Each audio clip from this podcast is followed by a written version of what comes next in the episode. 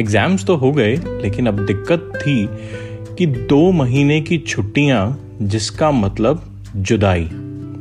मत पूछिए साहब, ना मोबाइल, ना ईमेल। बचा था तो एक लैंडलाइन और उस पर घर वालों का पहरा। अब तो वो पीसीओ वाले अंकल भी पहचानने लगे थे। ये किनका बेटा है और किस वक्त आता है? जैसे ही कुछ रोमांटिक बात शुरू होती वो फ़ोन की बीप और अंकल की गंदी सी आवाज़। बेटा, कॉल एक्सटेंड करूँ? और मैं भी हंस के बोल देता कर दीजिए अंकल। अब तो जैसे पीसीओ परमानेंट अड्डा बन गया था। तभी पता चला रिज़ल्ट डिक्लेयर हो गया है। एक्साइटमेंट रिज़ल्ट से ज़्यादा उनसे मिलने की थी।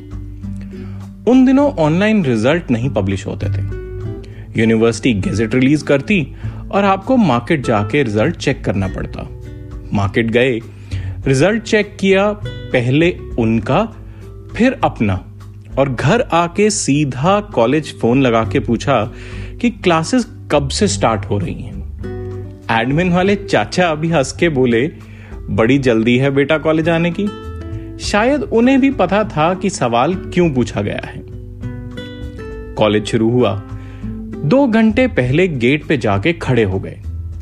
आज तो वॉचमैन भी हैंडसम लग रहा था। आखिर दीदार हुआ और दोनों साथ में कॉलेज में एंटर हुए। वो फीलिंग गृह प्रवेश से कम की नहीं थी। और सीधा पहुँचे, कैंटीन। जी भर के बातें हुई और शायद आधा दिन इसी में गुजर गया।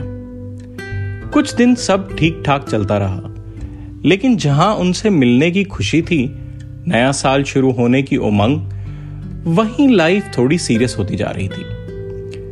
बेटा कुछ करके दिखाएगा, मम्मी पापा का सपना अब चलते फिरते कानों में गूंजने लगा था। वो पढ़ाई का प्रेशर कुछ करियर की टेंशन इन सब के बीच में वो बेबाकपन जैसे कहीं गुम हो रहा था।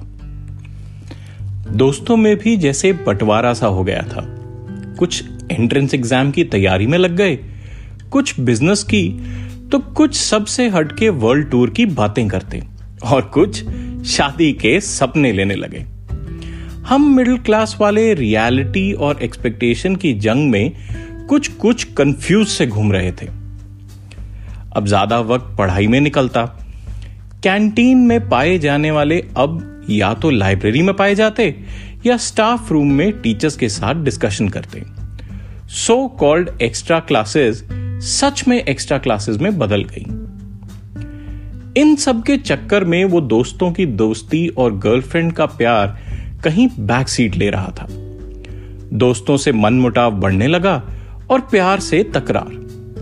जिन कैंटीन के समोसों के लिए वर्ल्ड वॉर होती, आज वही समोसे बेईमानी से हो चले थे।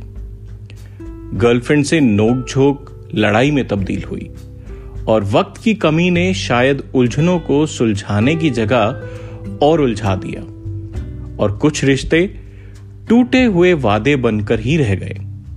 और ये यादें, ये वादे सूखे फूलों की शक्ल में, डायरी में कैद होकर रह गए। ना कसूर उनका था और ना गलती मेरी। बस थोड़ी नासमझी और थोड़ा फ्यूचर का डर। करते करते फेयरवेल का दिन नज़दीक आ गया। और लग रहा था जैसे ज़िंदगी की डोर हाथों से फिसल रही है। ये कॉलेज ये दोस्त, पिछले तीन साल, शायद यही तो ज़िंदगी बन गई थी। वो टच में रहने के वादे, ना भूलने की कस्में। वो शाम तो हसीन निकली, लेकिन किसी का घर जाने का मन नहीं था। बिछड़ते बिछड़ते वो मुस्कुराहटें आंसुओं में बदलने लगी। और सब एक नई सुबह, एक नई मंजिल की तलाश में कहीं ना कहीं निकल पड़े। ये डायरी, ये फोटोग्राफ्स जब भी निकलते, कॉलेज की यादों को हवा दे जाते। कभी बेवकूफियों पे हंसता, कभी नासमझियों पर उदास होता, और कभी उन दोस्तों को याद करता जिन्होंने तीन साल इतने खुशनुमा बना दिए। कभी तो ये आलम होता कि आँखें भर आती।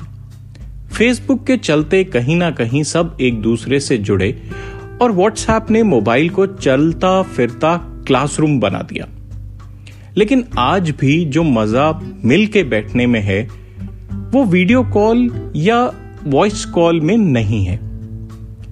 इन यादों के सफ़र में कुछ ऐसे नाम भी आए, जो शायद आज व्हाट्सएप ग्रुप में तो हैं, लेकिन किसी कारण मेरे पर्सनल फ़ोन बुक में नहीं आ पाए। कुछ को फ़ोन लगाया और सिर्फ़ इतना पूछा, दोस्त, कैसे हो? ठीक तो हो?